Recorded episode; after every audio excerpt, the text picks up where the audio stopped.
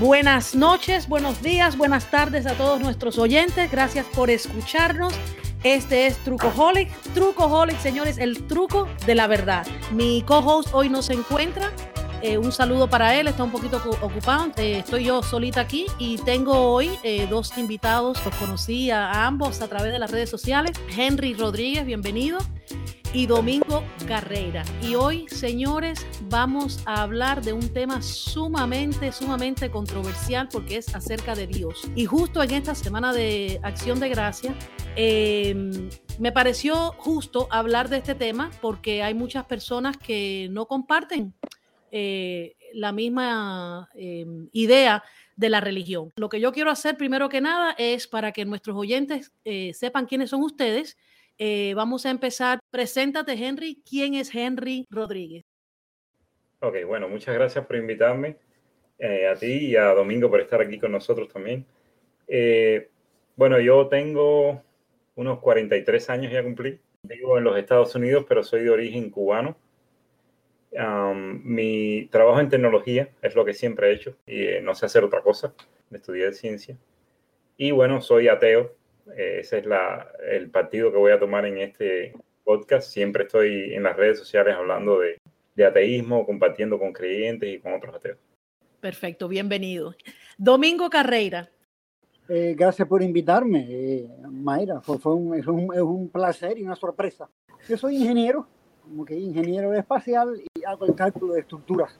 Y tomo el partido de que soy creyente, un creyente practicante. ¿okay? Y pues soy ingeniero y hombre de ciencia y tengo otros intereses también, pero estoy, eh, estoy contento de que me invitaron a participar y de poder compartir. Qué bien, qué bien. Bienvenido a ambos. Entonces, vamos a entrar ya, porque a mí me parece curioso que eh, eh, eh, Domingo, siendo ingeniero, sea tan creyente. Y, pero bueno, vamos a discutir eso. Y esta pregunta va para cada uno de ustedes y es, en su opinión, ya yo sé cuál es la respuesta de cada uno, pero que me la expliquen. ¿Existe un Dios sí o no? empecemos con, vamos a empezar con Domingo esta vez. Por supuesto que sí. Y está claro, está claro que sí, existe un Dios. La evidencia es por todas partes. Ok. Eh, pero ¿en, en qué tú te basas? A, en, ¿Cuál es tu evidencia de que existe un Dios? Evidencia de ver, e, evidencia experiencial y evidencia razonal, las dos cosas. Ok, vamos a dejarlo ahí un momentico. Vamos, vamos a pasar un momentico con Henry. Henry, cortico, cortico, dime tú, que yo sé que la respuesta es no en tu, en tu caso, pero dime tú por qué tú dices que no hay un Dios. Bueno, no hay ninguna evidencia, cero evidencia. Nadie ha podido durante toda la historia demostrar eh, ninguna evidencia objetiva de que Dios existe y por lo tanto es no. Eh, eh, quizás está, vale la pena mencionar que cuando haces esa pregunta, hasta habría que especificar de qué Dios estamos hablando. Y casi siempre en la pregunta se asume que es el Dios abrahámico del que creemos aquí en Occidente.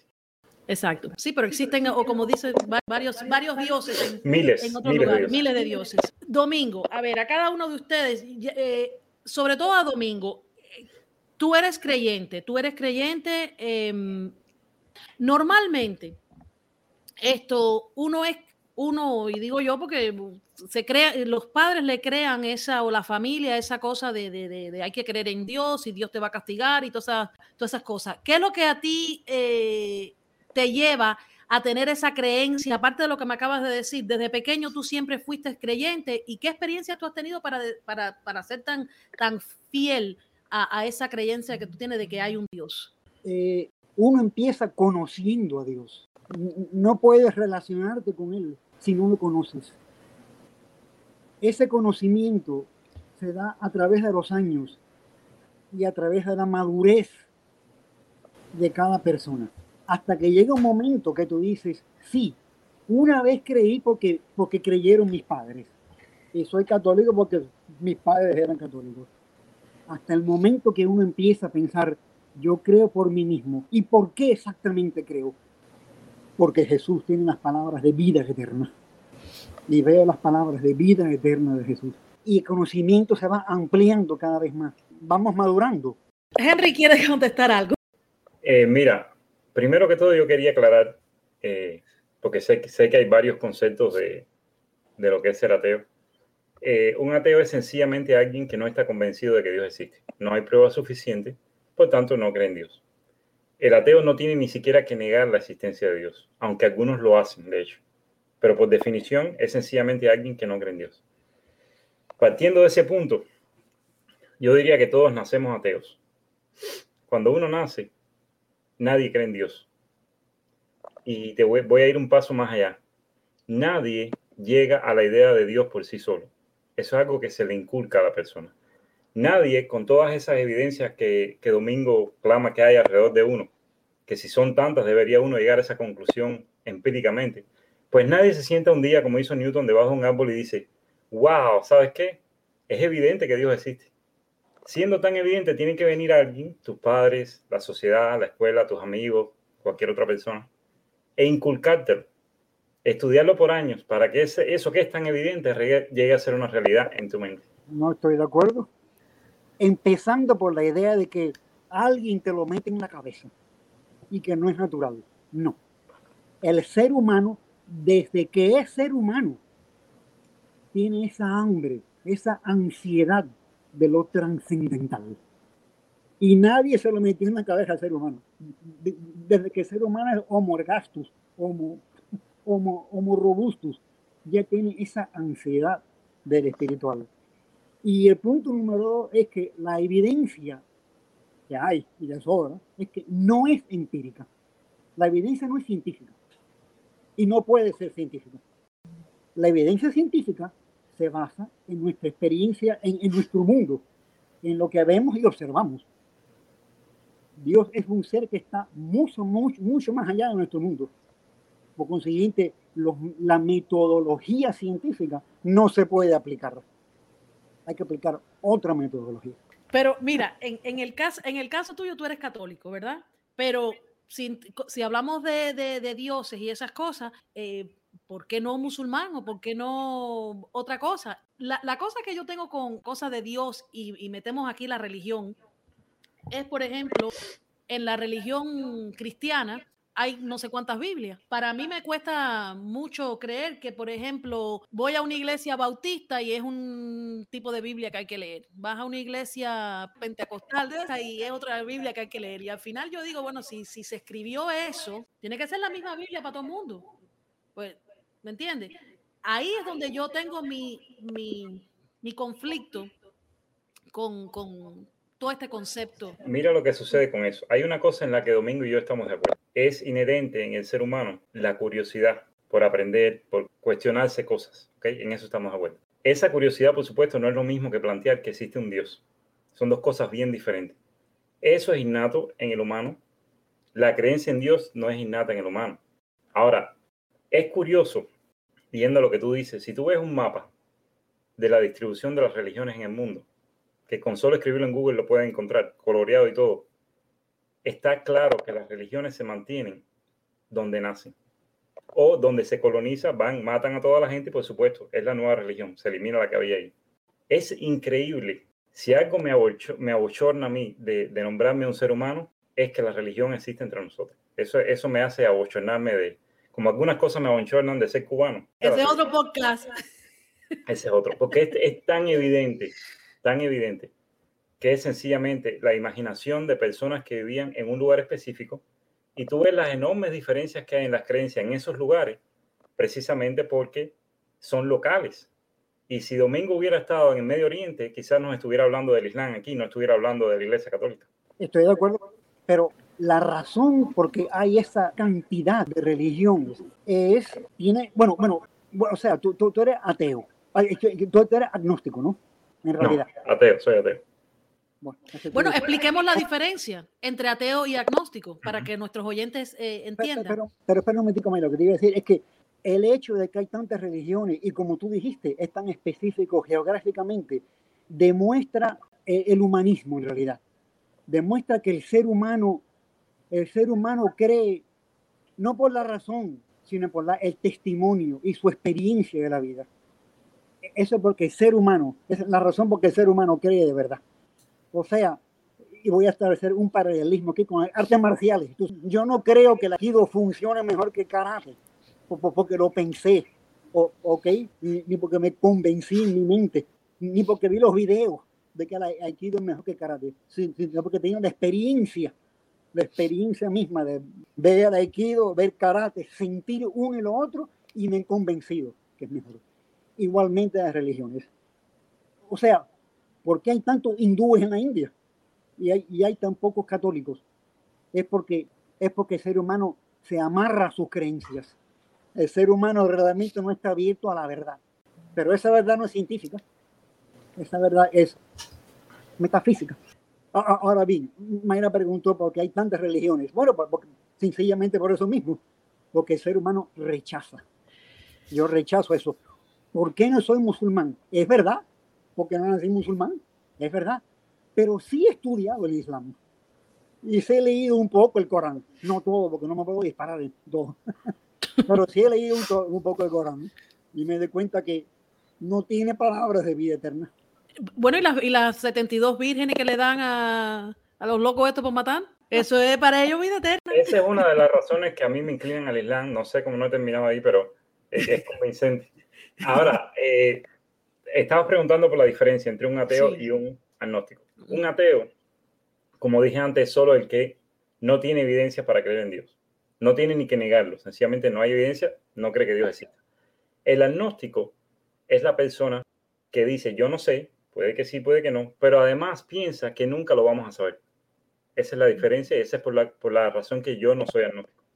Porque yo sí creo que si existiera, ya lo sabríamos de sobra. Ven acá, eh, Henry. Eh, ¿Tú creciste en, tu familia? Eh, ¿Todos hay gente que son, o sea, tus padres eran ateos también? O, el 100% de mi familia era religiosa y ah, todavía queda un 80, 60 que es religiosa. Wow. ¿Cuándo tú te diste cuenta? ¿A qué edad tú dijiste, ay, no, yo no, yo no creo en esto? Desde los 16 años, pero eh, a los 18 que pude tomar decisiones por mí mismo y ya finalmente zafarme de todo eso fue que, que corté radicalmente con todo trato con la religión. O sea, tú creciste en un, en un ambiente eh, religioso, ibas a la iglesia y todas esas cosas. Sí, correcto. Y, Domingo, tú siempre fuiste eh, de monaguillo. Sí, ya. Qué, qué, curioso. Por, supuesto, indagué. Por supuesto, dudé. Por supuesto. O sea, ¿tuviste tus dudas? Todos queremos razonar, todos, todos queremos convencernos, todos pensamos, todos buscamos y todos encontramos algo. ¿Por qué tú crees que es tan fácil buscar eso de, tener que creer en Dios? Yo creo que ya eh, eh, Henry como que lo, como que lo dijo en, eh, al principio de la conversación, pero por ejemplo, para una persona como Henry no hay ninguna necesidad de, buscar. Porque yo, yo te voy a dar un ejemplo, por ejemplo, por mí. Yo, yo, yo nací en Cuba también y yo los diez primeros años de mi vida que viví en Cuba, yo no, ni a la iglesia fui. Nunca, jamás. Eh, y yo cuando llegué a este país, yo me acuerdo que yo fui la que le dije a mi mamá, a los 10 años fue que yo me aprendí el Padre Nuestro. Ahora es que yo veo a la gente en Cuba que son religiosas, pero yo estaba en Cuba, no había ninguna religión de nada. ¿Por qué tú crees que hay tanta necesidad de la gente de, creer en Dios? Creer en Dios no es una cuestión solamente abstracta. No es un problema, es un problema también que abarca toda nuestra vida, nuestra mente, nuestro cuerpo, todo. Abarca la pregunta que por qué estamos aquí, de dónde venimos, hacia dónde vamos, cuál es el propósito de la vida. Sí, pero Henry por lo menos en esa pregunta tendría de dónde venimos de los monos. No, eh, la, cuestión es la siguiente. Mira, mira el problema que tenemos ahí. La, religión no tiene que ver con Dios. Esto va a sonar extraño, pero la religión no tiene que ver con Dios. Eh, lo que hay detrás de la religión realmente es el miedo que le tenemos a la muerte. Es la impotencia del humano de sentirse solo, de tomar responsabilidad y de saber que todo lo que no haga por sí mismo no lo va a lograr. Y la historia corrobora eso. Eh, eh, Jesucristo, que es seguro el Dios en que cree eh, Domingo, para nada fue el primero de los dioses. La ciencia ha ido enterrando dioses. Enterró el dios del sol, enterró el dios del agua, todos los dioses que hubieron antes de Jesucristo. ¿Por qué? Porque sencillamente, mientras mejor conocemos cómo funciona el mundo, ya no hay cabida, no hay lugar para esos dioses para esas supersticiones. Lo que pasa con Jesucristo es que además de que se le ha forzado a todo el mundo a creer en eso, colonizando lugares, imponiéndolo a la fuerza, matando gente, pues eh, se ha ido sofisticando la creencia. No son tan claras como las, que, las de la lluvia. Y después cuando descubrimos qué es lo que causaba la lluvia y nosotros mismos podemos causar la lluvia, pues ya no podía existir el Dios de la lluvia. Entonces hoy en día, algo que quizás Domingo crea, eh, han hecho más sofisticada la creencia. Dicen que Dios es espacial, atemporal, es decir, lo sacan de cualquier modo, de cualquier ámbito en que nosotros pudiéramos identificar que es falso. ¿Para qué? Para así extender. Tu, tu podcast se llama El truco de la verdad. Yo diría para así extender el truco de la verdad. Eso es lo que hace la religión. Yo diría que no, para nada. Eh, el ser humano busca a Dios, tiene la necesidad de felicidad y de encontrar el bien absoluto. No hay límite de bien y felicidad que queremos. El ser humano busca a Dios, pero no lo encuentra porque es trascendental. Entonces, al no encontrarlo, se fabrica un Dios a su manera. El Dios Sol, el Dios Brahman, por así decirlo. ¿Ok? Pero el Dios verdadero se revela, pero solamente al pueblo judío. Y de los judíos al, al resto de la humanidad. Por eso es que los aztecas adoraban al Dios Sol. Porque, se llama, porque a pesar de que buscaban desesperadamente, y es algo innato en el ser humano, él quiere, él quiere la felicidad este, inmesurable. Y quiere, la, y quiere el bien inmesurable, no lo encontraba. No se reveló a ellos. Ese es el, ese es el designio de Dios, que quiso revelarse a la humanidad en el pueblo judío, en el insignificante, en, las, en las 12 tribus insignificantes israelitas. Yo, yo, quisiera, yo no soy quien hace las preguntas, pero yo quisiera, si me permiten hacer una sí, pregunta. Sí, claro, sí, por supuesto. Todo eso, todo eso está hermoso, pero ¿hay algún punto que concuerde con la realidad donde Domingo nos pueda demostrar eso? Que no sean solo palabras o, o estas frases clásicas de tienes que sentirlo en tu corazón, tienes que tener fe. ¿Hay algo real que, que no sea diferente del Islam? Porque aquí está lo curioso. Si tuviéramos otro invitado que fuera musulmán, o que fuera de cualquiera de las otras muchas religiones, iba a decir lo mismo que dijo Domingo, pero iba a reemplazar la escritura sagrada por otro escrito sagrado, iba a reemplazar el nombre de Dios, e iba a jurar que ese es el exacto y que todos los demás sencillamente se han inventado un Dios. Entonces, esto sería muy fácil determinar si Dios existiera de verdad. Hay algo concreto, objetivo que se pueda presentar y decir, bueno, aquí está la prueba. Razonar que Dios existe. Eso no es objetivo, Domingo. Usted es un ingeniero, eso no es objetivo. Razonar, pero no con la ciencia porque, porque, es, porque Dios transciende la ciencia, transciende el tiempo y el espacio. O sea, la teoría de relatividad no se aplica a Dios, ni la teoría cuántica tampoco. Dios transciende eso.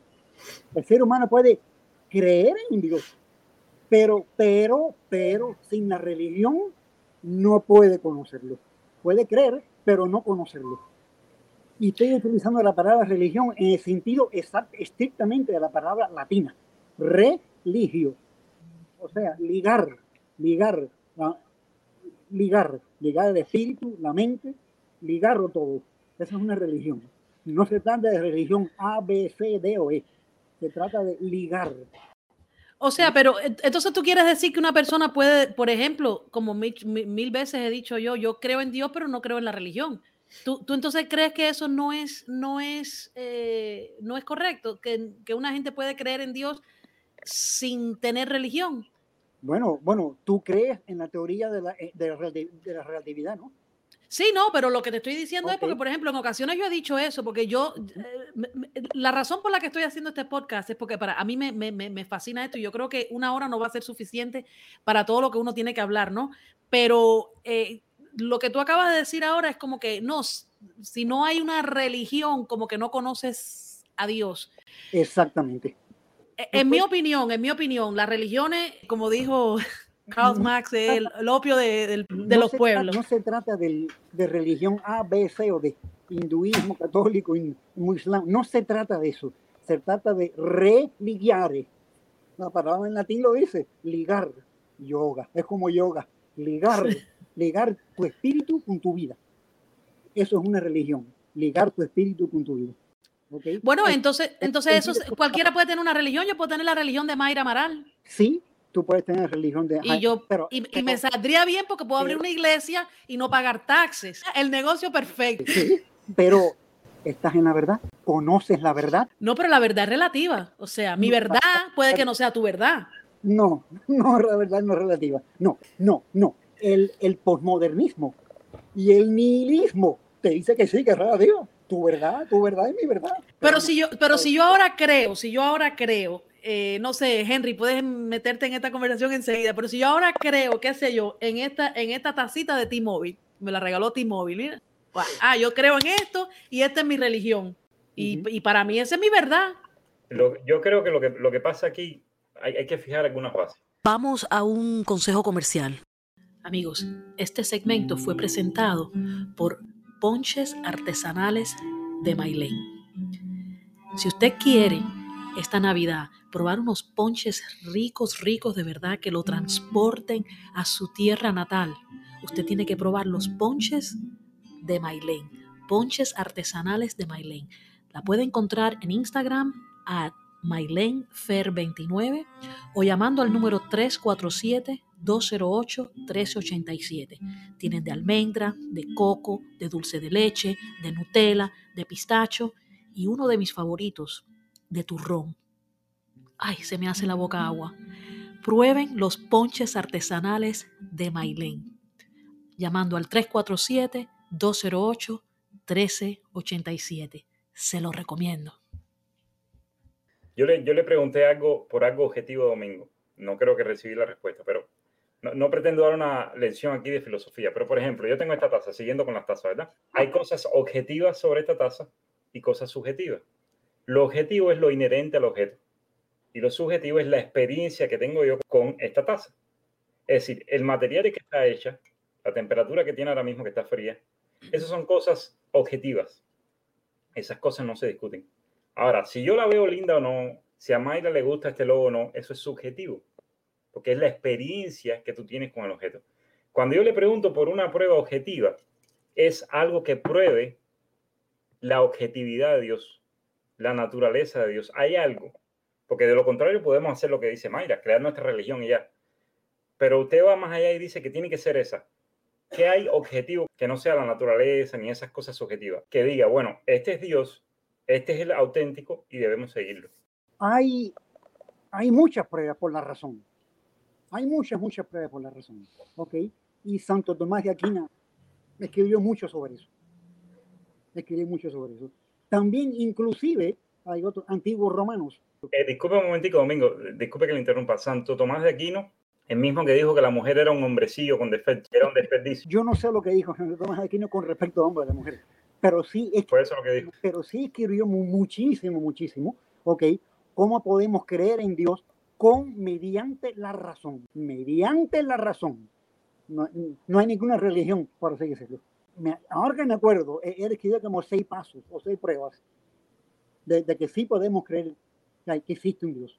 Ahora bien, ahora bien, una prueba filosófica, por así decirlo. Si es filosófica, no va a ser objetiva. La filosofía es objetiva. Estamos en desacuerdo en eso. La filosofía no es ciencia. La filosofía no es ciencia. La filosofía es otra cosa que ciencia. Correcto, sí. La filosofía busca la verdad. Pero, pero ¿qué verdad busca la, la filosofía?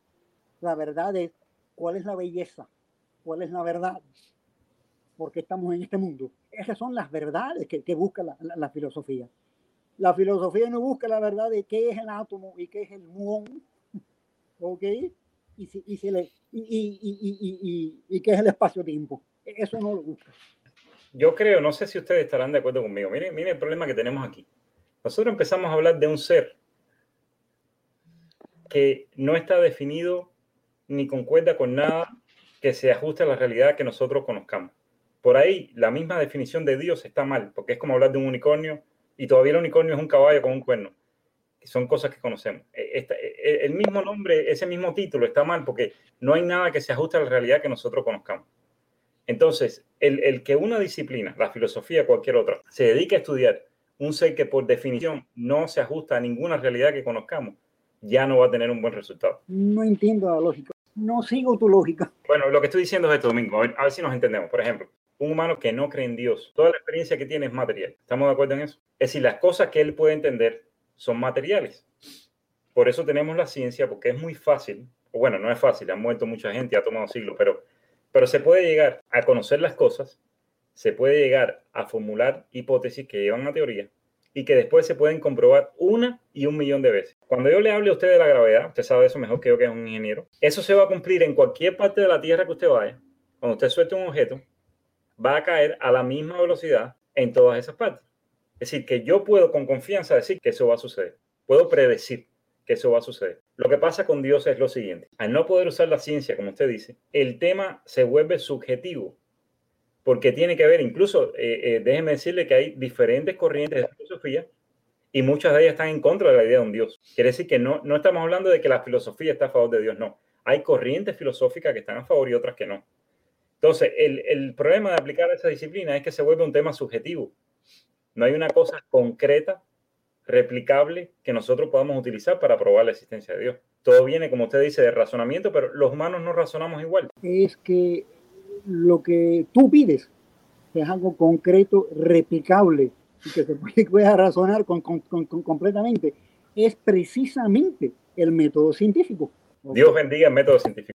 Pero precisamente no podemos, es como, es como que es como leer la, no sé, la, la, la Iliada y, y, estar y aplicar el método científico y decir, oh, podemos probar, podemos estar de acuerdo tú y yo perfectamente y probar una vez que leemos la Iliada, pero no, imposible. La Iliada no es un texto científico, no es un paper científico, es un texto literario. Yo entiendo, yo entiendo lo que usted dice, de, de verdad que lo entiendo, Domingo, porque a, al uno sacar a Dios de, de, espacio, de tiempo, de todas esas cosas, ya, ya las leyes que nosotros conocemos no aplican. Pero usted se da cuenta de un detalle, no sé si Mayra lo nota también. Hay un detalle aquí. Vamos a decir que yo quisiera estafarlo a usted, ¿ok? Yo le diría, mire, Domingo, vamos a hacer una cosa. Yo tengo un carro que le va a resolver todos sus problemas, ¿ok? Necesito que usted me dé unos 25 mil dólares, el carro está en muy buenas condiciones, y yo le voy a traer el carro, ¿ok? Usted obviamente me pregunta dos cosas. Primera, ¿cuándo me traje el carro? Segunda, ¿qué garantía yo tengo? Si yo le dijera a usted, bueno, yo te traigo el carro, no me estés preguntando cuándo, yo te voy a traer el carro. Y segunda, eh, garantía, no te preocupes que yo te lo traigo. ¿Cómo le sonaría eso? Tus preguntas tienen que ver con el mundo experiencial del espacio-tiempo. Sí. Y el carro, el carro es un instrumento del espacio-tiempo para nosotros. Pero estamos hablando de un ser o un espíritu, que es, o, o, o, o, el universo, no sé, otra cosa, que vive fuera del espacio-tiempo. O sea, tu, tu, tu pregunta no se aplica. No, pero yo no estoy comparando. La pregunta no es para comparar a Dios. Es para cuando usted me diga que usted cree de esa situación, lo que yo quiero comparar son situaciones, no objetos con Dios. Yo estoy seguro que usted me va a decir, eso es de loco, yo ni le voy a dar ningún dinero a usted, que ni lo conozco, y además que es eso de que usted me lo trae cuando quiera y sin ninguna garantía.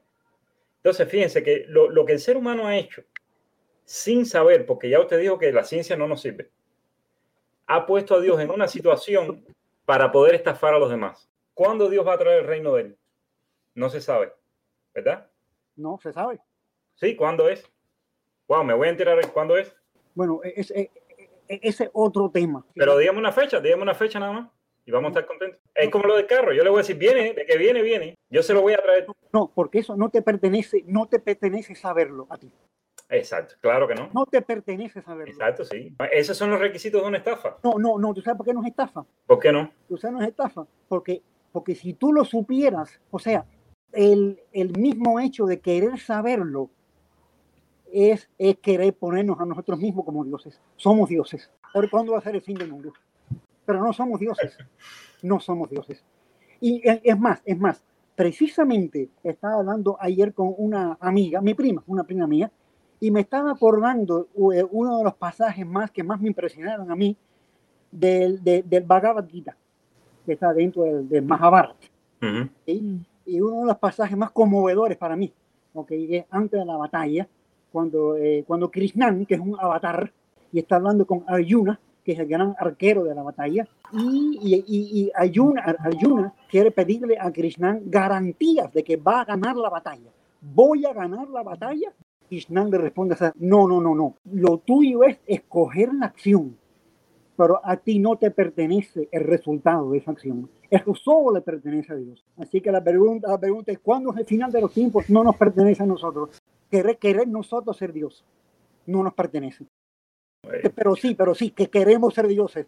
que estamos, nos morimos por ser dioses y, y conocer todo y ser omniscientes. Nos morimos, pero no somos. Tenemos uno- unos comentarios. Ángelo, eh, Ángelo Manuel Araujo, gracias por conectarte, Ángelo. Dice, si algo transciende el tiempo y el espacio, entonces no existe, porque no hay nada más que el tiempo y el espacio.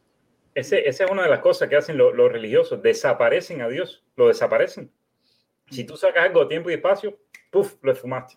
La verdad que absolutamente no. Absolutamente no. Y, y se puede debatir filosóficamente, so- solamente. Se- se- ninguna religión, ni ningún Dios tampoco. ¿Sabe, lo que pasa con eso, Domingo? Y, y- Mayra, miren, miren el problema que yo tengo. No es que yo haga rechazo a la filosofía. Yo, de hecho, tengo interés y, y leo filosofía y, y veo videos de filosofía. Pero miren lo que pasa. El mundo en que nosotros vivimos, nosotros necesitamos, nosotros nos estamos muriendo todos. Tenemos un millón de problemas.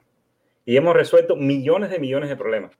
La expectativa de vida, con todo lo que digan los religiosos que quieren poner el mundo más malo cada día, nosotros no hay un mejor momento en la historia de la humanidad para estar vivo que este. Hay un millón de cosas que están, la mortalidad, la esperanza de vida, eh, la pobreza extrema, todos los índices han ido así, pueden buscar las gráficas, bajando. Eso lo hemos logrado nosotros, no lo logró Dios. Pero a donde voy con eso, las cosas objetivas llevan a que un avión, que es un trozo de hierro, vuele y usted pueda ir tomándose un jugo de naranja y leyendo una revista. Las cosas objetivas llevan a que le puedan abrir el pecho y cambiarle el corazón si hace falta y sigue vivo. Este, este asunto de la filosofía, de estar buscando razonamientos para llegar a, a ese ser idílico que está fuera de tiempo y espacio, eso no nos lleva a nada. Y es por eso que la historia de la humanidad, la, y voy a hacer aquí un statement bastante eh, agresivo, pero tomo toda la responsabilidad. La iglesia, no solo la católica, ninguna iglesia le ha aportado nada a la humanidad que nosotros no podamos conseguir por nosotros mismos, sin la idea de Dios y sin la religión. Nada, cero le ha aportado. Eh, tú estás midiendo la calidad de vida solamente por los parámetros materiales. Claro, ¿ok?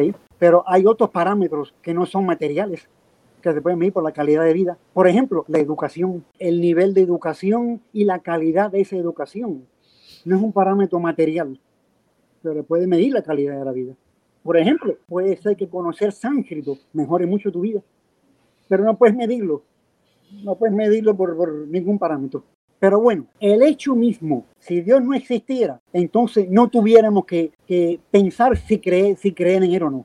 Pero precisamente porque existe, es que nos damos el lujo de creer si sí o no. Domingo, de- desde que el mundo es mundo, nosotros los humanos, estoy hablando de los humanos, no de los religiosos, hemos sido unos idiotas. Nosotros creímos que la Tierra era plana por siglos y lo creía todo el mundo. Es que las personas crean en más en algo no le da ni un centímetro de veracidad a eso. Nosotros creímos un chorro de idioteces en el pasado y hasta que no se vino el método científico, seguimos creyéndolo. Entonces, el que, el que muchas personas crean en Dios, el que se, se pregunten si creer o no, eso le da cero legitimidad al asunto. No, lo que está hablando, el problema aquí no es, no es creer en Dios. El problema aquí es creer en la revelación de Dios. Dios se ha revelado y ha dicho varias verdades sobre sí mismo. Ha- dicho quién es Él. La pregunta es, ¿yo rechazo eso o no? Parece que Dios se revela como esa, en las películas esas que vienen los ovnis que, siempre aterrizan en un campo de maíz.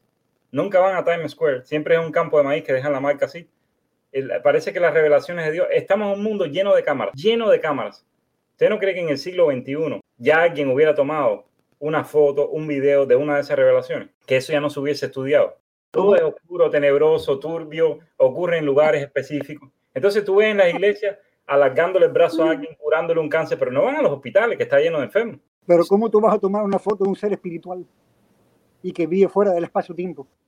Bueno, va- vamos por parte. ¿Cómo lo sabe la persona que está teniendo la experiencia? ¿Qué es material? ¿Usted me explica eso? Tú reconoces la verdad y aceptas. Es decir, en ese momento Dios le da unos ojos ultra especiales con capacidades de, creadas por los ingenieros para poder ver eso, pero la cámara no lo capta. No, Dios por amor se revela, en el caso de los católicos, Y transforma el humano para que pueda verlo, ¿no? para que pueda conocerlo, porque por sí solo no puede conocerlo. Puede creer, Esa transformación es física, ah, Domingo. el ser humano puede creer solamente por su razón, pero no puede conocerlo. Sí, tiene que revelarse. Pero claro, la revelación hindú no es la revelación católica. Pero, eso es ya otro tema. Otro tema. ¿Quién es Brahman? ¿Quién es Shiva? ¿Quién es, ¿Y quién es el Dios Abraham? Eso ya otro tema totalmente diferente. Pero, bueno, creer es un ejercicio intelectual. En eso estamos en, estamos en desacuerdo. Pero conocerlo conocerlo no es un ejercicio intelectual. Mire, si, si, vemos, si vemos la definición de la palabra creer en el diccionario de la Real Academia Española, ya que estamos hablando español, lo que dice no tiene nada que ver con pruebas, es todo lo contrario. Es que usted acepta algo aunque no está seguro. ¿Ok? Eso es creer. Y ese es el gran problema que yo tengo con creer, que no tiene nada que ver con, con utilizar el intelecto y el razonamiento. Tiene que ver con aceptar cosas, porque, porque lo sintió, porque hubo una revelación, cosas que, cosas que no son demostrables. Ese es el gran problema que yo tengo con la palabra creer. En este contexto que estamos hablando, la palabra creer significa una cosa, acepto o rechazo. Yo no creo, yo no creo en el Zen. Lo que quiero decir es lo rechazo. Bueno, bueno, hay cosas rescatables. Pero bueno, y cuando, y cuando digo la, uso la palabra no creo, lo que estoy diciendo es rechazo. Existe, a propósito, a propósito, existe las teorías del Zen y la filosofía del Zen existen. Yo, yo, digo que no existen, pero las rechazo. Pero, pero sí existen. Y también el, taoísmo existe y, es rescatable, es rescatable. Bueno, si, si, si, no, si fuéramos a ser técnicos con las palabras, todas esas cosas existen, Dios también. Lo que pasa es que existe en el mundo de las ideas. Superman existe, existe en el mundo de las ideas, existe el cómic, existe la historia. La cuestión es comprobar, que es de lo que estamos hablando desde el principio, mostrar pruebas contundentes, objetivas, cosas que se puedan comprobar. De lo contrario, vamos a seguir hablando de experiencias espirituales y, y revelaciones. No, no, no, no, no, no, no, no.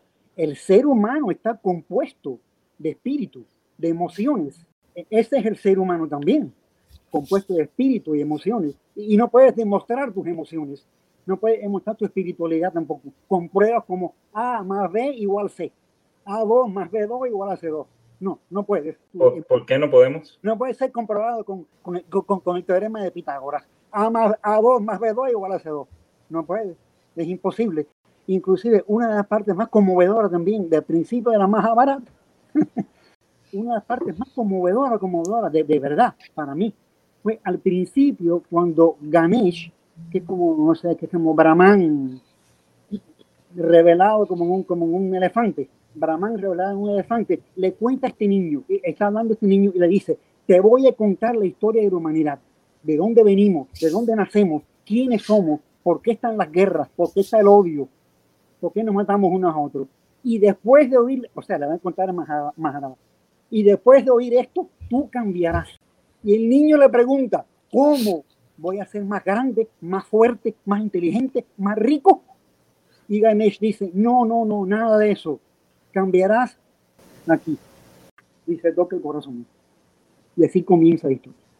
Yo a este punto estoy un poco perdido porque todo lo que no venga del, del razonamiento a mí me pierde un poco, me, me despista, ¿no? Y, y no, no sé qué otro argumento pedirle a alguien que cree que se puede saber algo teniendo experiencias que están más allá de lo, de lo natural, de lo demostrable? Es que esto, es muy importante, ok, esto es muy importante. Yo creo porque otros creyeron. Claro, sí, definitivamente. E, esto no es mi problema que yo voy a resolver por mí mismo. Yo soy un ser humano y estoy insertado en la humanidad. Y mm. creo, espérate, espérate un momento, voy a cambiar las palabras. Yo creo por el testimonio que otros dieron. Yo creo el testimonio que otros dieron. Estamos de acuerdo, sí. Ok. Yo, yo creo en la teoría de relatividad por el testimonio de otros. Yo te he leído un poco también de eso, aunque soy ingeniero, no soy, no soy físico. yo creo el testimonio. O sea, el problema de creer en Dios no es mi problema aquí, pensando yo mismo, empezando racionamientos aquí, a veces doy con la respuesta la de de pie con bola. no, ese no es el problema. Eh, el, problema es un problema de la humanidad. No, no, es un problema solamente. Es mi problema, es el problema de la humanidad. Y es por el testimonio de otros. Vamos a decir que mañana todos nos volvemos religiosos. ¿Qué, ¿Qué, problema usted cree, Domingo, que resolvería eso? Vamos a decir que mañana tú, te, tú, tú, tú has leído 100 años de soledad. Sí. Tú has leído Memorias de, de, de, de mis putas tristes. Bueno, bueno, ok, ok, ok. Ese mismo, ese mismo. Vamos a decir que mañana todo el mundo lee 100 años de soledad. Ajá. ¿Qué problemas resolvemos en el mundo? Bueno, para empezar, un poco de, de falta de, de, cultura, que es un muy buen libro. Uh -huh. Por, por, ahí adelantaríamos algo. Uh -huh. y, y, es un libro que ilumina, es un libro que además no, no se trata solo de la cultura que uno coge leyendo, que, que, que amplía la cultura, sino las ideas que hay en ese libro, eh, en mi opinión, hacen a alguien una mejor persona. O sea, el mundo cambiaría. Sí, en cierta medida. Pero, pero, no, busca, pero no cambiaría porque descubrimos la, la, cura del cáncer. Pero cambiaría. Bueno, si descubrimos la cura del cáncer, cambiaría 10 veces más que si leemos el libro de García Márquez. Yo no sé, yo no he tenido esa experiencia, pero el mundo cambiaría, ¿ok? ¿Y, y, y en qué cambiaría? Ok, cambiaría, cambiaría, voy a decirlo de esta manera, cambiaría en esto. Voy a citar aquí a Sun Tzu. Lao Tzu dijo, donde hay en el desorden, pon el orden. En el caos, impon tu paciencia. Esta es la manera de dominar tu corazón. Si todos nos volviéramos religiosos, ya sea el taoísmo, ya seamos, ¿en qué cambiaría? Voy a hacer eco de Sun Tzu. Esta es la manera de dominar tu corazón. ¿Eso qué nos quiere decir eso? Muy buena pregunta. Sí, sí, yo también a la vez. Cuando alguien, Mayra, voy a responder, ponga Aikido. Ok. Esto es lo que quiere decir dominar tu corazón. Cuando, cuando tú te das cuenta y tienes tiempo de que deja un piñazo entrar para ti, ¿cómo reaccionas? Huyes, das la vuelta y huyes, bloqueas, bloqueas y, y, y pegar todavía duro. Esta es la manera natural de ser humano reaccionar. Bloquear y pegar al piñazo que te viene encima. Es natural, pero aquí, y la experiencia, es simplemente moverte del camino y desviar, y desviar el puño, desviar la energía. ¿En qué forma sería mejor el mundo si es que usted considera que va a ser mejor? O sea, o sea, tienes que entrenarte, tienes que entrenarte para dominar tu corazón y, y no devolver golpe por golpe. En eso, y en eso cambiaría el mundo, en no devolver golpe por golpe, ojo por ojo y diente por diente.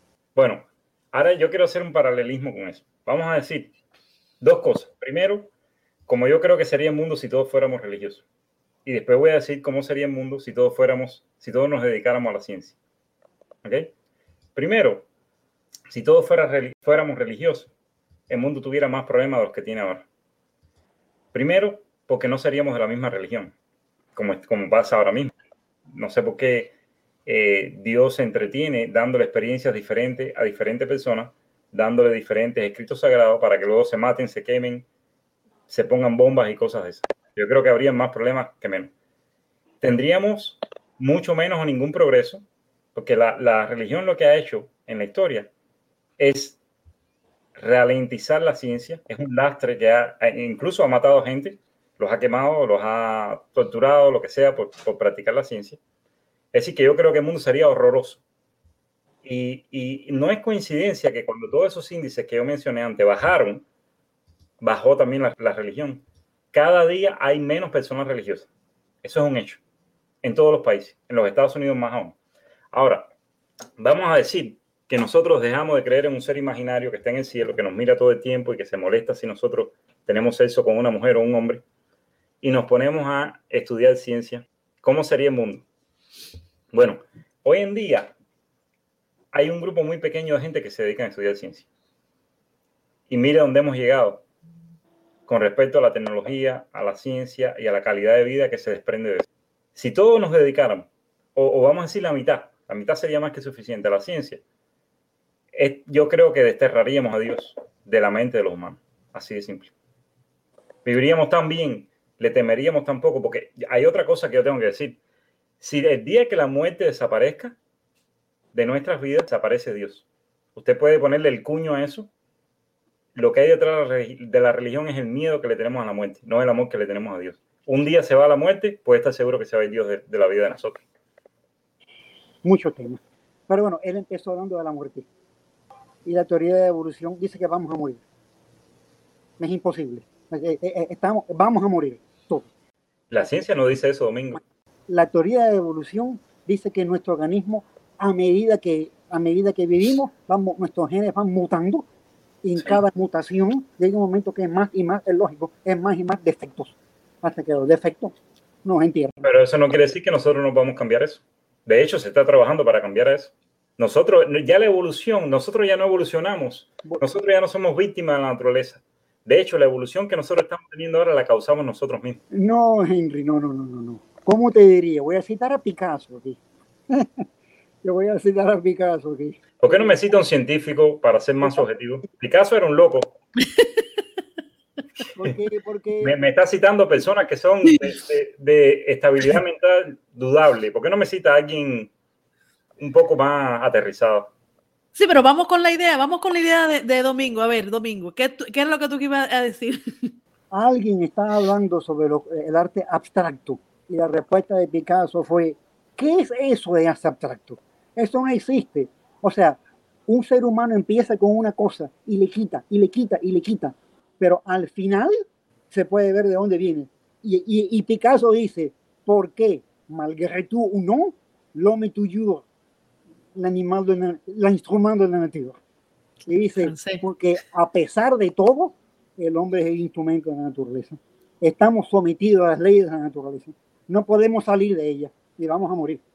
Punto, más nada. Eso es un pensamiento bien negativo. Eh. Estoy de acuerdo que todavía lo somos. Es muy pero, pero nosotros éramos 100% víctimas de la naturaleza. Ahora estamos en un por ciento mucho más pequeño que antes.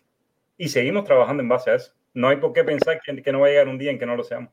Okay, eh, eh, no sé cuál, es la pregunta. Eh, la, pregunta es que la ciencia sustituye a Dios. No, no, es que aquí, aquí, aquí, esto es lo que pasa. No hay que sustituir a Dios. No hay que sustituirlo. Porque si, tú no crees en Él, no hay, no hay, no, hay exacto, si Dios nos aportara algo, si Él aportara algo, si Él no dejara que los niños tuvieran el estómago pegado a, la espalda, si Él no dejara que, que la gente se estuviera muriendo con un cáncer que le está comiendo el oído, si Él no dejara que, que, se violaran a niñas, si Él no dejara, como hizo la Iglesia Católica, hace poco estuvieron quemando iglesias en Canadá completa, porque se encontraron cementerios de, de niños que, que, violaron y mataron. Si Él interviniera en esas cosas, entonces no podríamos sustituirlo porque está haciendo algo, está aportando algo. Pero es que Él es, él ah, si Él existiera, como usted dice, ha elegido ser mudo, ciego, parece que de verdad se ha ido fuera de espacio y tiempo, pero, pero se fue a un lugar que, que, que no interviene en ningún asunto humano. Entonces, yo no creo que haya que sustituirlo. Lo que hay es que educarse. Y la educación sola lleva a excluir esa idea, porque Él existe solo en el mundo de las ideas. Él es un amigo imaginario que la gente tiene para cuando se siente mal, poder apoyarse en alguien, porque quizás no tiene ningún otro humano, sea que no ha desarrollado las relaciones o no hay nadie que valga la pena. Pero eh, el humano necesita sentirse primero especial, porque fíjense que este Dios crea todo el universo y en un planetica pone a la gente y en ese planetica escoge un pueblito, que además son unos degenerados, pervertidos, asesinos, que ni a él mismo lo quieren, escoge ese pueblito. Fíjense qué, qué, qué, qué pretencioso hay que ser para creerse esas historias de ese cuento de hadas que, que, le hemos puesto por nombre la Biblia. Si Dios existe, es mal. ¿Cómo es que el mal existe? Pero ese es ya otro tema diferente. El tema aquí central es que ¿puede un ser humano razonar que, existe Dios? Sí, puede razonarlo por sí mismo. ¿Puede conocerlo? No puede conocerlo por sí mismo. Ahora bien, tú has traído ya otro mucho más tema, como, como la existencia de mal. Si es que Dios existe, ¿por qué existe mal? Pero eso ya otro tema diferente, para otro día. Pero, pero hay un tema creo que hay un tema que para ti es muy importante, y, es que si existe Dios, entonces, ¿qué aporta a la humanidad? ¿Qué aporta a la humanidad? ¿Qué aporta a la humanidad? Que nos da la alegría, la, alegría más grande de todas, que la muerte no es el final. Pero yo soy alegre y no tengo a Dios en mi vida. Tanto, tanto para católicos como budistas, también como budistas y como, y como hinduistas la muerte no es el final. Para ellos tampoco la muerte es el final. Es, y es la alegría más grande del ser humano. La muerte no es el final. Es, eso solo prueba lo que yo dije anteriormente, que lo que hay, la base de la religión es la muerte, no es Dios. Sí, tú mencionaste eso, pero no, no.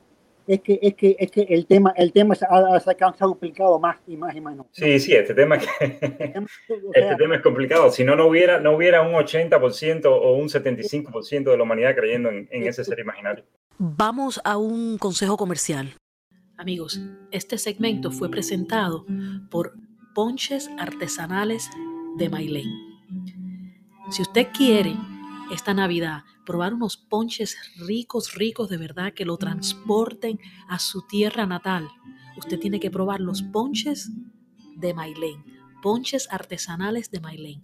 La puede encontrar en Instagram a MailenFer29 o llamando al número 347-208-1387. Tienen de almendra, de coco, de dulce de leche, de Nutella, de pistacho y uno de mis favoritos, de turrón.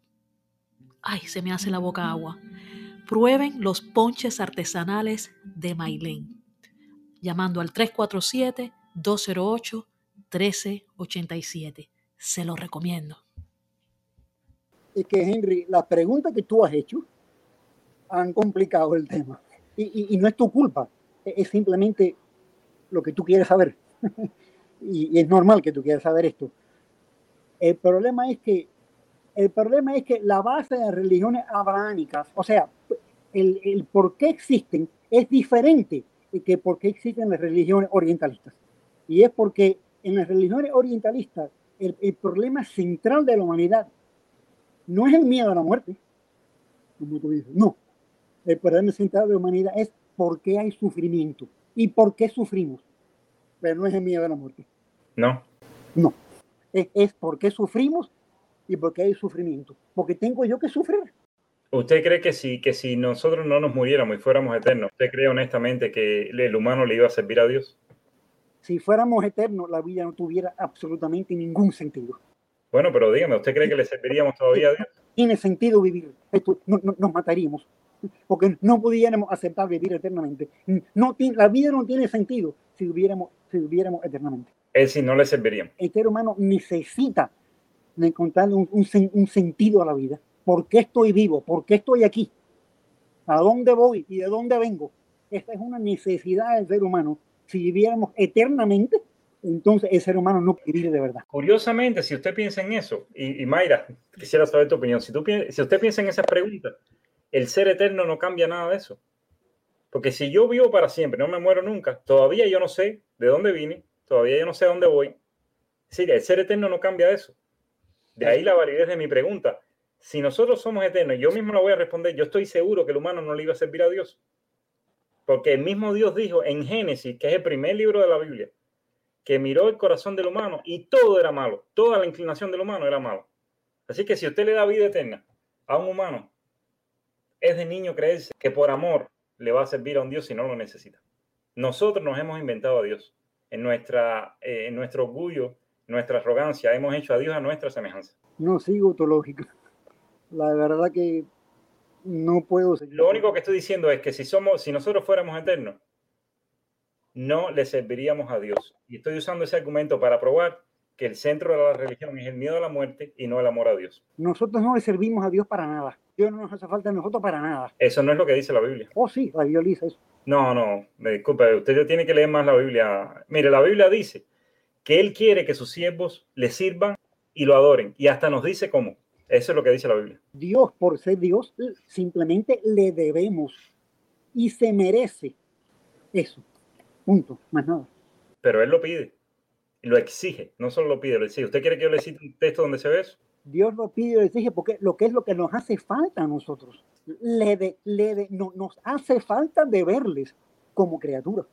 Qué, qué amable, qué, qué, amable eso que yo le pida a mis siervos que me sirvan porque eso es lo que ellos necesitan. Espera un momentico, que tú le sirvas, que tú le pidas a tus hijos que te sirvan. A mis siervos, siervos, mis esclavos. Eh, no, no, Henry, no, no, no, no, no, no. ¿De qué, ¿Cómo explicar esto? Espérate, espérate. Voy a explicarlo, Mayra. Ok, dale, dale. artes marciales.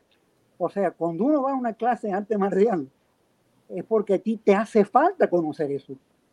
Te hace, tú, hay, hay en ti quizás en ti no, pero en mí sí, en mí sí, una necesidad de conocer eso y quiero aprender eso, ¿ok? Y el que sabe eso es Sensei, el maestro, no yo. el maestro. ¿Ok? Y a medida que el maestro me enseña y me revela a mí el arte marcial, yo le debo a él respeto y obediencia en la clase. Y, y esto es muy importante, confianza. Le debo creencia que él me está llevando, me está llevando a, porque mi objetivo es ser como él. Él, él sabe, él sabe, y yo tengo que creerle y respetarlo y obedecerlo, para que, para que yo creo que me va a llevar a ser un artista marcial como él. Es, es, una comparación estúpida, pero es algo como se puede pensar. No, tiene, tiene sentido. aquí en los Estados Unidos tenemos un dicho, no sé si Mayra lo ha escuchado, que dice, no vayas a comprar un carro a pie. No vayas a comprar un carro, a pie. No sé si usted está aquí en los Estados Unidos, Domingo. Sí, él está en California. Bueno, perfecto. Pues si uno va a un dealer a pie, uno va a querer irse de ahí con un carro. Eso es lo que quiere decir el dicho. Sí, estás yendo con la necesidad.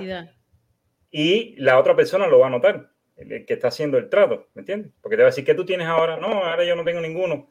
Estás totalmente vulnerable, fuiste ahí que te vendiera un carro sin importar los términos. Yo creo que la persona que adopte esa posición que usted adoptó, que la entiendo, no es que no la entienda, pero está vulnerable. Usted está yendo a buscar una cosa que ya cree. Y por tanto, su intelecto está anulado con, lo que tiene que ver con la creencia. Se está quitando el cerebro, lo está guardando en la maleta y está yendo a creer, como usted dice, en su sensei y en su maestro, sin tener una segunda opinión, sin comprobar si hay otro que es mejor que ese sensei. A lo mejor el sensei es un estafador, pero como usted está en la necesidad, que usted mismo usó esa palabra, de creer en esa persona, usted no tiene la capacidad mental para juzgar, ni discernir, ni comprobar que esa persona es una autoridad en la materia en la que usted cree que lo va a educar. Eso es lo que me da la impresión a mí. De entrada, de entrada, tener necesidad es muy bueno. Sentirse necesitado es muy bueno y es humano, 100% humano. Si no nos sintiéramos necesitados, no aprendiéramos nada, ni hiciéramos nada tampoco. ¿Ok? Ahora bien, sí, sí. Número uno, me siento necesitado de conocer. Tengo necesidad de comer de beber agua, si no me muero. Tengo necesidad de conocer, tengo necesidad de saber a dónde voy, de dónde vengo y qué hay detrás de la muerte y, y cuál es el sentido de mi vida y por qué estoy ahora hablando con ustedes. ¿Cuál es el sentido este de mi vida? ¿A dónde me lleva esto? Esa es mi necesidad. Igual que arte marcial. Tengo la necesidad.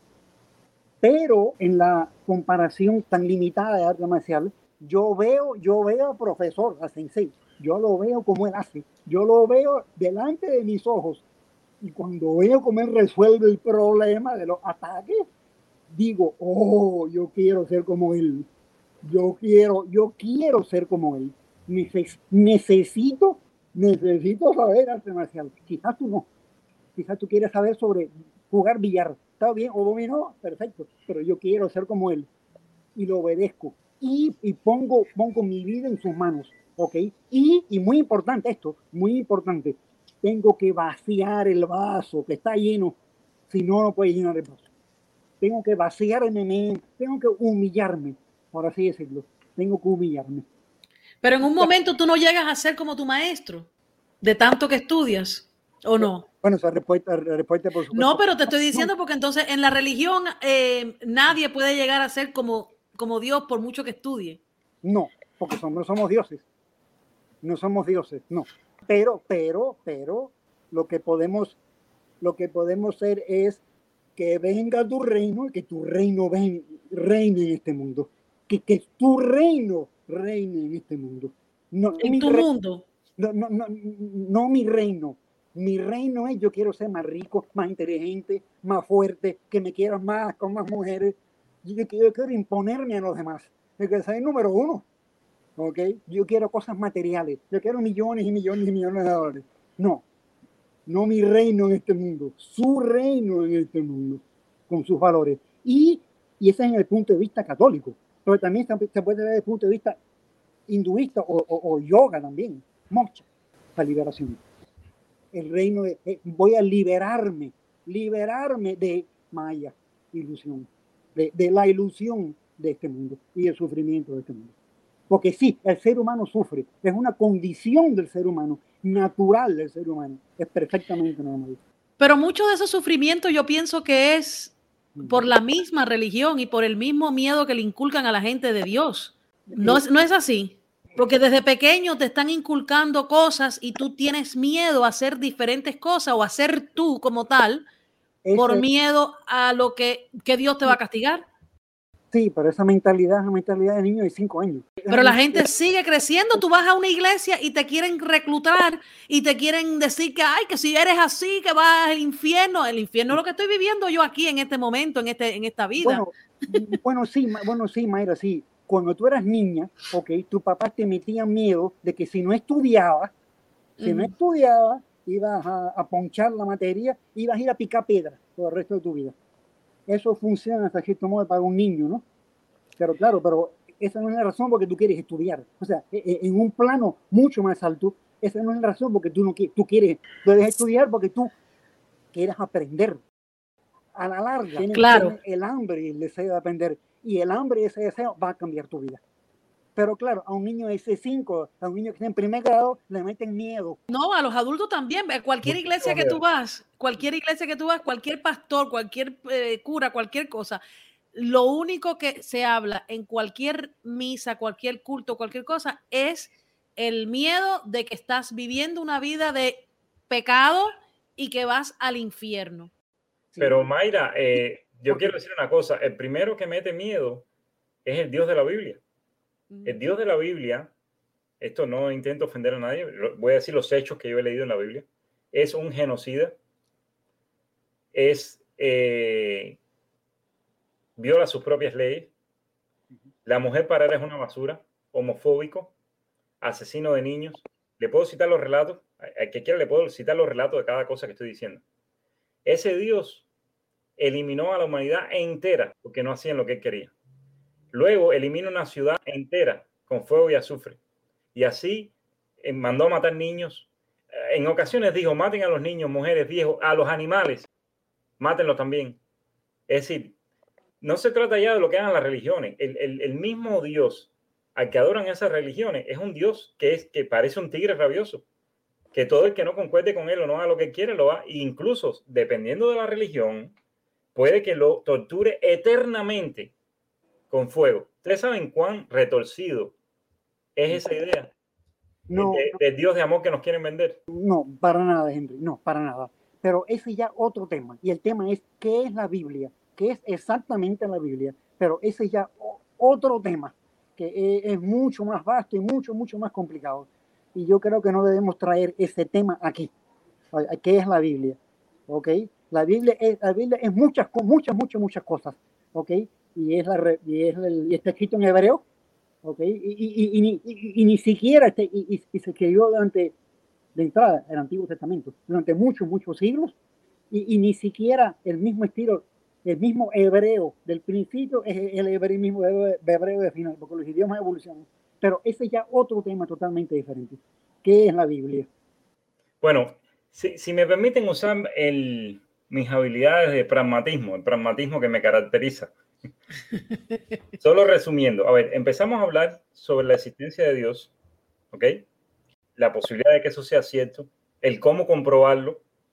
Quedamos en que no podemos usar el método científico ni nada que conozcamos, sino que es a nivel de revelaciones. Estamos, hasta ahí, ¿estamos de acuerdo los tres? Es la idea que yo me llevo hasta ahora. Ok. Quizás para, para hacer más progreso deberíamos concentrarnos en las revelaciones. ¿Puede cualquier persona tener esa revelación? Si yo, si yo me propongo encontrar la verdad, si yo estoy equivocado o es que hay otra cosa, ¿qué hago yo para tener esa revelación? Ah, muy interesante la pregunta. Y es que no, es que es que Dios le dio la revelación, no a ti, se la dio a fulano de tal. ¿Ok? Pero, pero aquí está la cosa. Tú quisieras que Dios te la diera a ti. Oye Dios, oye Dios, convénceme a mí mismo. Dame a mí la revelación. Porque tú sabes que yo soy yo soy candela. yo soy candela, yo soy muy inteligente, yo soy candela. Pero Dios se la dio a fulano de tal. Dios se la dio a, Dios se la dio a fulano de tal. La pregunta, la pregunta nuestra es, pero, ya, pero ya, esa otra pregunta de que yo existo. No, la pregunta es, ¿por qué Dios se la dio a fulano de tal y no a mí? ¿Por qué no a mí? Yo me merezco la revelación directa de Dios. Yo me la merezco. Pero claro, eso presupone que, espérate, yo soy, yo soy, yo soy, yo soy la candela. Oye, oye, oye, dame a mí, yo soy la candela también. Pero por ahí no van los caminos de Dios.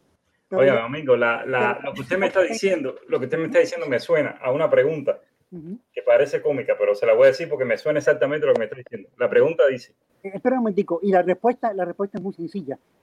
Los caminos de Dios son que Dios quiere que yo dependa de tu testimonio y que, y que crea tu testimonio.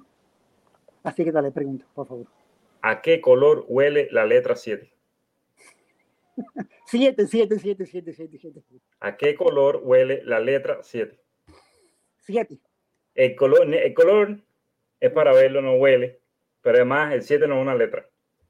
Yo no veo cómo lo que usted me está diciendo tenga ni pie ni cabeza, y sé que detrás de eso viene, pues se entienden por espíritu, no se entiende con la mente, el hombre no puede entender la mente de Dios. Pero para un humano racional, las cosas que usted me está planteando tienen cero sentido, no encajan en un Dios amoroso que además de, de todo lo que le dije que hace y todo lo que permite, también da las invitaciones para los VIP. Y aún si yo me propongo encontrar la verdad, no, es cuando, al que él escoja, cuando él quiera, como él quiera. Es decir, lo que usted me está diciendo es que el conocimiento es alcanzable solo para lo que él quiere, para el que él quiera. Lo cual me refuerza mi idea. La religión es el truco de la mentira. Es una estafa bien fundamentada, elaborada, que hace que, primera, tengas que estar vulnerable para aceptarla y segunda, si quieres comprobarla, excluir todos los posibles métodos para comprobarla. Es como me suena a mí lo que he escuchado hoy aquí. No, no, no, no, no.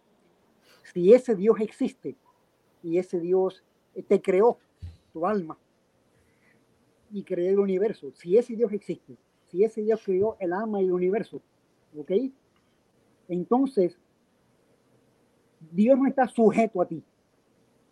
Tú estás sujeto a Dios. Tú, tú no le pides a Dios. Dios te pide a ti. El mundo, el mundo no está, Dios no tiene aquí, Dios no tiene obligación para nada contigo, para nada. Pero de lo contrario, tú tienes obligaciones con ese ser supremo. ¿Y usted tiene alguna forma de probar eso? ¿O es solo una idea? ¿Cómo usted respalda eso? Volvemos a lo de las pruebas. Claro, de eso se trata esta conversación. Mire, si empezamos la conversación diciéndome, no lo vas a entender, esto es una cosa de fe, yo me quedo callado, esta hora completa me quedo callado y no hay nada que discutir. Si no hay algo que nosotros podamos presentar para demostrar que Dios existe o no, esta conversación ha sido en vano. Sí, De la prueba se trata. sí hay pruebas, número uno, y sobran las pruebas, pero, pero no voy a no voy a enfocarme en las pruebas que son clásicas filosóficas. Voy a enfocarme en mi experiencia con Aikido. En mi experiencia con Aikido, la prueba es que yo he cambiado a medida que he, a medida que he seguido a mi maestro, a medida que lo he, he creído en él. ¿Y qué tal los que siguieron a ese mismo maestro y violaron niños y mataron personas y quemaron a otros siguiendo al mismo maestro? ¿Qué prueba eso? Estamos hablando de espérate, espérate, violaron niños. No, sí, no, no. las personas que siguieron, las personas que siguieron a Dios con la misma religión a la que usted pertenece y violaron niños, ahí están las pruebas, quemaron personas, ahí están las pruebas, Ajá. mataron inocentes, ahí están las pruebas. Eso que demuestra, si el que usted haya seguido a su maestro y mejoró, demuestra una cosa, el que todos esos hayan seguido a su maestro y lo haya llevado a ser unos asesinos y unos pervertidos, ¿qué demuestra? Estamos mezclando las cosas diferentes. Pero, pero voy a No, es la misma, es la misma cosa. Pero te te pregunta, somos seres humanos y vamos a pecar, vamos a cometer errores. Ve que sí, ve que sigue el truco de la mentira. ¿Mm? Es, es cuando, cuando usted me muestra un argumento, usted me mostró un argumento y yo le estoy siguiendo la rima. Usted me dice que siguiendo a Dios, usted mejoró y que usted toma eso como una prueba. Yo le estoy pidiendo, siguiendo ese mismo camino, otras personas se volvieron peores. ¿Eso qué prueba? No, no se volvieron peores. Simplemente son pecadores como yo. So, violar a un niño, una persona que, que se mete a sacerdote y viola a un niño no es peor. Eso fue una mejora. Esas personas creen en Dios, pero son pecadores y el mal existe y el demonio existe y son pecadores, a pesar que creen en Dios, son pecadores. Y por eso violaron a los niños, por el pecado. No es por Dios, es por el pecado que hicieron. ¿Ok? Si yo, si yo engaño a mi mujer, si yo engaño a mi mujer y mi mujer me traba en eso, ¿ok? No es porque Dios quiera, ni yo no deje de existir, es por mi pecado. Es decir, todo lo bueno que usted haga, todo lo bueno que usted haga se lo atribuimos a Dios, progreso. Todo lo malo que usted haga es usted que es un pecador. Esa es la regla. Por supuesto. Es el truco de la mentira. Ya tenemos un nuevo podcast. Porque Dios es, es el, el motivo y razón de todo el bien. todo. Yo creo que llegamos a un punto donde no, mi intelecto no me permite llegar más allá. Creo que ya llegué a mi límite de, de razonamiento. Pero Henry, ¿tú estás de acuerdo en que el ser humano busca el bien? El ser humano tiene la necesidad de buscar, quiere el bien. Y Sí, busca el bien. ¿No es Ujú. verdad? sí, Y busca más bien sí, hoy y mañana y pasado mañana un poco más de bien. sí. Y la pregunta es, ¿hasta dónde? ¿Hasta dónde? ¿Dónde termina el bien? No hay un límite. No hay, sí, bueno, para el ser humano no hay un límite. No. Eh, eh, Es una fuente inagotable de buscar el bien. Lo que quiere decir, lo que implica ya de antemano que existe un bien inagotable. Pero ¿cómo llegamos ahí? Eso es un salto enorme. Ahí hay un abismo. Y eso implica de antemano que, que si el ser humano busca, eh, si busca el bien inagotablemente, eso ya implica de por sí mismo de que hay una, eh, que hay una fuente inagotable del bien. Ya ahí me perdí. ya. Ahí me está diciendo que si A más B es igual a C, entonces Z al cuadrado por 2 entre paréntesis elevado a la 3 es igual a X. Eso es lo que usted me está diciendo. Lo que quiero, no, lo que quiero decir es mucho más sencillo que eso. Si A más B igual a C, entonces C tiene que existir. Si tú me dices que A más B igual a C, C tiene que existir. Eh, ok, bueno, yo le voy a decir una, una última cosa, Domingo, que le quiero decir. ¿Usted cree, usted cree que en el tiempo de vida que nos quedan a Mayra, a usted y a mí, ¿usted cree que suceda el reino ese que Dios tiene planificado para la humanidad? El reino de Dios es como una semilla de un árbol muy, muy chiquita, que va creciendo, creciendo, creciendo, y, y que nunca se realizará en esta tierra, solamente en la, vida próxima. Tenemos que morirnos los tres, ¿no? Nunca es perfecto. Pero tendríamos que morir, usted y yo y Mayra tendríamos que morir para verlo o podemos verlo durante nuestra vida. Ya vemos algo, ya algo se deslumbra en nuestra vida, pero no la totalidad ni la revelación. Es difícil obtener una respuesta directa de usted, Domingo. Eso sí se lo, voy a, se lo atribuyo. Es difícil obtener. No, pero mira, la, la, la pregunta, la cuarta pregunta, que si existe Mayra. Satanás, no la pude, no la pude hacer. Mayra, la, la- la respuesta fue directa o no? No, yo estoy, yo, yo estoy más perdida que, que el Teniente Bello. Henry, Henry, cada vez, cada vez que todo el mundo de aquí Oca va a la clase de Aikido, va a la clase de Aikido, ok, y practicamos la técnica, la técnica que ya sabíamos anteriormente, a propósito, y practicamos la técnica, la pregunta es, bueno, ¿la hicimos perfecta? No, la respuesta es no, no hicimos la técnica perfecta. Algo nos equivocamos en la técnica, no llegó perfecta. Eso pero ¿cuándo haremos bien la- la- la técnica? Nunca, nunca, nunca se acabarán las artes marciales siempre estaremos perfeccionando la técnica. Nunca la haremos perfecta. Y a propósito, a propósito, la finalidad no es hacerla perfecta. La finalidad técnica no es hacerla perfecta. Pero, no, pero aún así, en el dojo, en el lugar de practicar, nunca será perfecta. Jamás. Imposible.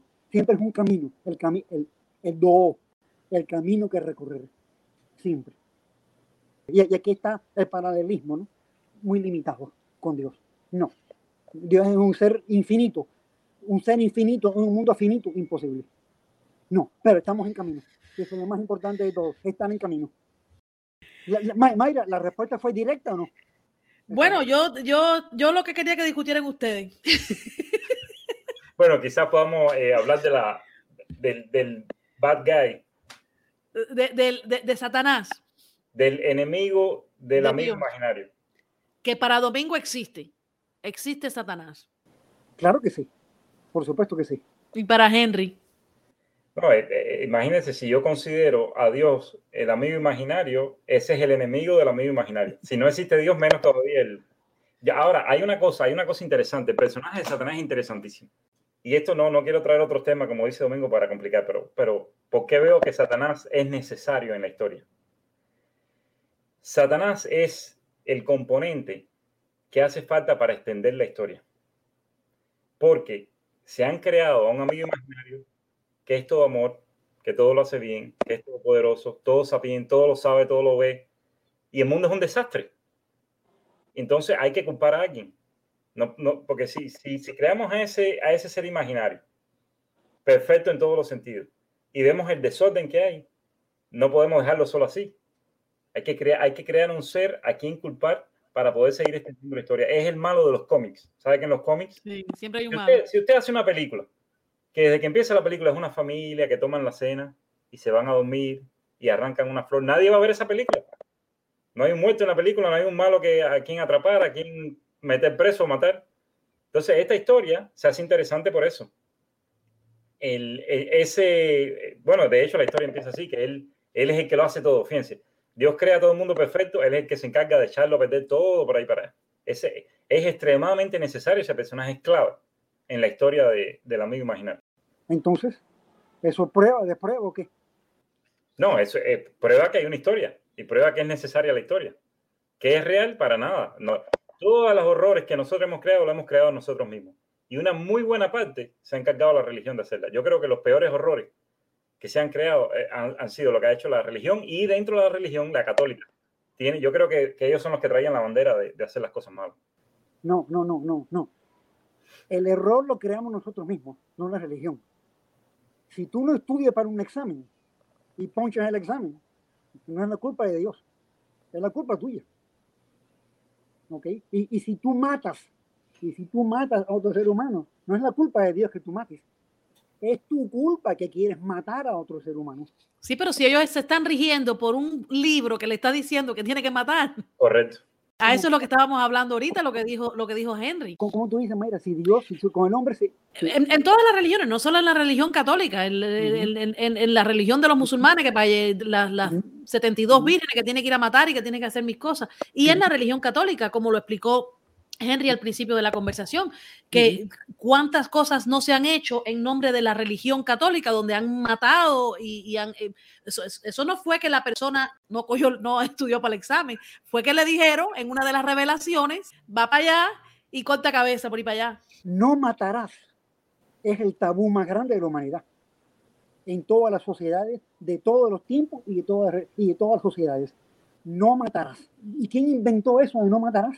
¿De dónde viene no matarás? ¿El inventaste tú, Henry, o yo? Domingo, ¿usted ha leído la Biblia entera? De principio a fin. No, no lo he leído de Bella Fe, no. Bueno, le voy a decir algo. Yo he leído la Biblia mínimo cuatro veces, desde Génesis a Apocalipsis. Yo podría recitarle ahora mismo los 64 libros, el nombre de los 64 libros de la Biblia en orden. Cuando yo le digo una cosa, eh, yo no estoy especulando ni, ni le estoy diciendo algo eh, solo para quedar bien en podcast. Dios ordenó a matar, a veces por razones estúpidas. Mire, le voy a, le voy a poner un ejemplo que está en Levítico. Si su hijo era desobediente, usted tenía un hijo y el hijo era desobediente y borracho, ¿sabe lo que decía Dios que había que hacerle? Apedrearlo. Si dos hombres estaban teniendo una pelea, vamos a decir yo y usted nos peleábamos, Mayra es mi esposa, Mayra se metía en la pelea para tratar de defenderme y de casualidad le tocaba sus genitales. ¿Usted sabe lo que dijo ese Dios que había que hacerle? Cortarle la mano a Mayra. Ese es el Dios del que estamos hablando. Entonces, no, no son los que hicieron la prueba, es que la prueba tiene esas preguntas. No, no, no, Henry, no, no, no, no. No quiere decir que la Biblia no lo dice. Como Yo dije, se lo puedo mostrar ahora mismo. como dije, la Biblia es un libro. ¿Qué es la Biblia? Es otro tema. Pero bueno, pero bueno, pa- para que responder esto, no. Dios se revela, pero esa revelación de Dios no es un dictado al hombre.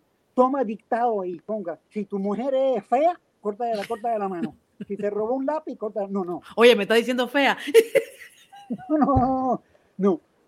Dios, Dios no dicta. Dios revela. Y el hombre escribe la Biblia según su sociedad, su tiempo y su, su idioma y su cultura. Es decir, que ni la Biblia podemos usar ya para culparlo. Ya lo sacamos del tiempo, del espacio, ahora lo sacamos de la Biblia también. Y la revelación Me está dejando sin nada, Domingo, ya no, no voy a, no tengo nada que usar. Es, es un camino. La Biblia, como toda la humanidad, es un camino de cómo el hombre va entendiendo más y más y más a Dios. Al principio, el hombre entiende a Dios como Dios es un ser vengador, de ojo por ojo, diente por diente, y quien tal hace, que tal pague. Pero Dios se va revelando poco a poco, y ese a, a través de los siglos, a través de los siglos. ¿Ok?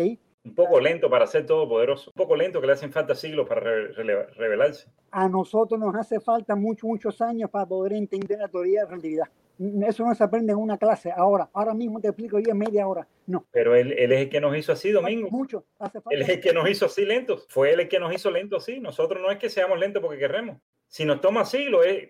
mire, le voy a decir una cosa, Domingo, que a lo mejor usted no ha pensado, pero le, le, le pido por favor que le dedique un minuto a pensar en esto. Fíjese. Inicialmente, Dios estaba solo en el universo. Absolutamente solo. ¿Estamos de acuerdo en eso? En realidad, okay. pero, bueno, pero, bueno, vamos a seguir, vamos a seguir. No. Él lo creó todo. Uh -huh. ¿O alguien lo creó a él? No, no, no. Está, estaba Entonces estaba solo, no hay forma posible en que estuviera acompañado si él lo creó todo. Lo creó todo. Ok, vamos a partir de ahí. Él estaba solo en el universo, absolutamente solo. Todo lo que existe hoy en el universo, por ende, viene de Dios. Eso es un principio lógico básico. Todo el desastre, el relajo que hay en el universo, lo creó Dios, así de simple.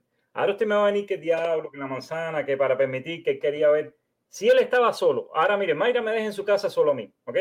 Me dice, Henry, te puedes quedar aquí, come lo que quieras del refrigerador, sin problema, estás en tu casa, ¿ok? Pídame la casa. Mayra se va en dos semanas, yo lo traigo a usted que es un borracho, con un ejemplo. Traigo a otro amigo que es un pervertido que llena la casa de puta. Otro que hace fiesta todo, todos los fines. Cuando Mayra llega es un desastre la casa. Entonces, cualquier justificación, yo le voy a decir, Mayra, mira, yo sería incapaz, Mayra, ¿cómo yo te voy a hacer esto? Eso es que yo traje al borracho este. Mayra me va a decir, pero es que yo, primer lugar, primer lugar, yo te dejé a ti aquí. Yo no dejé a esa gente, fuiste tú. Segunda, responsable de todo esto eres tú. Porque tú eres el que estaba aquí, tú eres el que le diste cabello. Entonces, si, si Dios de verdad creó todo el mundo, todo lo que hay hoy en día, incluyendo el sufrimiento y todo lo oscuro y tenebroso y asqueroso que hay, viene de Él, es pura, es básico. Eso no hay que ir a la universidad para, para entenderlo. No, para bueno, vamos a ver qué explicación hay para eso. A ver si sacamos a Dios ahora, de, ¿de dónde lo sacamos ahora? Dios no creó el mal. El mal lo creamos nosotros, desobedeciendo a Dios y rebelándonos contra Dios. Ahí está el mal. No es Dios, somos nosotros los que creamos el mal, desobedeciéndonos a Él. Bueno, Mayra, si me dejas en tu casa un día, ya tú sabes que el relajo que yo formé ahí no soy yo el culpable. No, pero a lo mejor yo soy parte del relajo también. Ah, bueno. en el caso de Mayra, en el caso de Mayra y de la casa, ¿ok? El, respon el responsable de que tú hayas creado y que, un desmadre en, en, la casa de Mayra no es Mayra, no es Mayra que te permitió ir a la casa, es que eh, somos nosotros mismos los que creamos el desmadre y el desorden en su casa. No, no es ella la que creó el desorden, somos nosotros los que lo hicimos. Dios creó todo el bien, somos nosotros los que creamos el mal, nosotros los que nos creemos los bárbaros, nosotros creamos el mal, no Dios. Pero, pero ¿por qué existe mal? Porque Dios permite y ama nuestra libertad. Dios no quiere robot. Si, si, si no, fuéramos robots, ¿no? Eh, a ver, a ver, dejen, a ver si usted me corrige una cosa. Él nos quiere, respeta nuestra libertad, nos hizo con libre albedrío, pero nos va a quemar si no hacemos lo que quiere. ¿Cómo, cómo, cómo, cómo qué? No entendí. ¿Cuál, ¿Cuál, es el fin? Cuál, ¿Cuál va a ser el fin de alguien que no obedece a Dios? ¿Qué va a hacer Dios con la gente que no le obedece? Se va a perder. Se va a perder. Eso, ¿Cómo se traduce perder? Matarlos, destruirlos. Se va al infierno, obviamente. Ajá. Entonces nos ama tanto que nos da la lección para luego matarnos. Así yo le digo, Mayra, fíjate, no. tienes la lección de escoger A o B, tú eres libre, escoge B y te doy un tiro. No, señor, te da la elección de escoger, pero tú eres, pero, pero te ama tanto que te va a matar si no escoges bien. Que tú puedes escoger libremente qué es lo que tú quieres. Yo sé, pero después de escoger te va a matar si no escoges lo que quieres, ¿sí o no? No, no, después, de, después si no escoges lo que, si no escoges a él, tú mismo te vas a matar. Él no te va a matar. Yo, yo no me voy a dar un tiro. Queremos que él es el que me va a destruir. No, no, no, no. Si tú te quieres perder un, pegar un tiro, te, te matas a ti mismo. Y si yo no me doy el tiro, ¿cómo yo voy a morir? ¿No es él el que me va a destruir? ¿Tú quieres beber, beber ahora mismo hasta que te mueras? Domingo, usted, usted me acaba de decir que él nos va a destruir. Usted me lo dijo ahora mismo, está grabado aquí. Que, que si no hacemos lo que él quiere, los desobedientes al final es destrucción de parte de Dios. No, usted me dijo eso. Mira, mira, voy a ponerte otra vez el ejemplo de lo, los padres y los hijos. Los padres quieren que los hijos se comporten de tal manera, uh -huh. estudien de tal manera. ¿Y por qué hacen eso? Por el bien de los hijos. Claro, pero no matamos a los hijos si ellos escogen otra cosa. No, pero los padres saben que si los hijos no hacen eso, van por mal camino. Sí. Igualmente con Dios. Pero no hay que matarlo, la diferencia es que Dios nos mata. No, vaya, una, una pequeñita, enorme diferencia. No, Dios no te mata. tú vas, a, tú vas a vivir eternamente sin Él. En el infierno. Porque tú escogiste vivir sin Él eternamente. Vas a vivir eternamente, pero sin Él. Esa es la forma de adornarlo, Domingo. E, es, eh, I mean, de veras, no tengo otra forma de decirlo. Es vergonzoso adornar algo diciendo que es culpa de un humano que está sometido a ese todopoderoso, que es un desastre, porque la historia de la Biblia, la historia de la Biblia se resume en que él crea la humanidad. Mire, se le revelan los humanos. Se le revela el ángel, uno de los más importantes que tenía, que era Satanás. Se le revela la humanidad entera y tiene que matarla. Pensando él que es todopoderoso, que iba a limpiar la tierra. Al ratico la humanidad está de nuevo mala. Tiene que eliminar y ahora está pensando en eliminar de nuevo. ¿Qué claro? Domingo, ¿cómo, ¿cómo en una mente lógica puede caber un Dios de ese tipo y además llamarlo amoroso y todopoderoso? Y es un desastre lo que ha hecho. No hay, no hay forma que usted no se dé cuenta de eso. Espérame, espérame, espérame. Aún si existiera. Espérate, lo de matar a la humanidad es un relato bíblico. Que no es cierto. La Biblia no es un libro científico. ¿Qué tiene que ver la ciencia con eso? Estamos hablando de historia. Son dos cosas diferentes. no es un libro histórico tampoco la Biblia no es un libro histórico en el sentido científico de que ocurrió, no, la, Biblia es una revelación de Dios, pero bueno, eso es ya otro tema, otro tema. E, el tema principal es que la, la soberbia, la soberbia más grande del ser humano, es decir, si tú me creaste, ¿ok? Y hay mal, entonces tú eres el culpable, tú eres el culpable de que existe mal, yo no, yo no soy culpable Tú eres el culpable. Esa es la soberbia ya más grande de todo del ser humano. Tú eres, el, tú eres malo. Tú eres malo porque el mal porque tú permites que el mal existe. No hay soberbia más grande que esa ya. Bueno, señores. Eh, la verdad que no sabía que, mira, ya llevamos casi dos horas en esto. Sí, no es un tema, mira, a mí me encanta. Yo creo que, yo creo que deberíamos de, de mm, pautar para otro día, eh, hablar de esto y, y, sí hay que traer eh, la conversación de la Biblia, porque eh, el, el, libro de ese libro es el libro más... Oh, eso va a ser, eso va a ser un desmadre más grande todavía. bueno, no, pero no importa, no importa. Aquí en el, en el truco la verdad. Eh, nada, yo creo que, yo creo que no, no, no, hemos, no hemos llegado a, a, ningún, a ningún acuerdo, pero agradezco a ustedes dos que hayan, hayan participado y a todos los que estaban en el chat, que, que, hablaron y que dieron su opinión. Aquí las la estuve poniendo. Yo creo que deberíamos de, de tratar de, de, reunirnos en otra ocasión y con el tema de, de, no solo de esto, sino de la, de la, de la Biblia, que me parece... Eh, Domingo, te vamos a dar chance para que la lea, porque ya Henry la ha leído como cuatro veces. Entonces, te, vamos a dar esa tarea, el examen, para que la leas. Pero bueno, nada, les agradezco a los dos. Eh, no sé qué, le voy a dar el chance que digan algo antes de cerrar el programa. Eh, empezamos con, con, Henry. Tu resumen, Henry. Sí, bueno, yo muchas gracias por la invitación.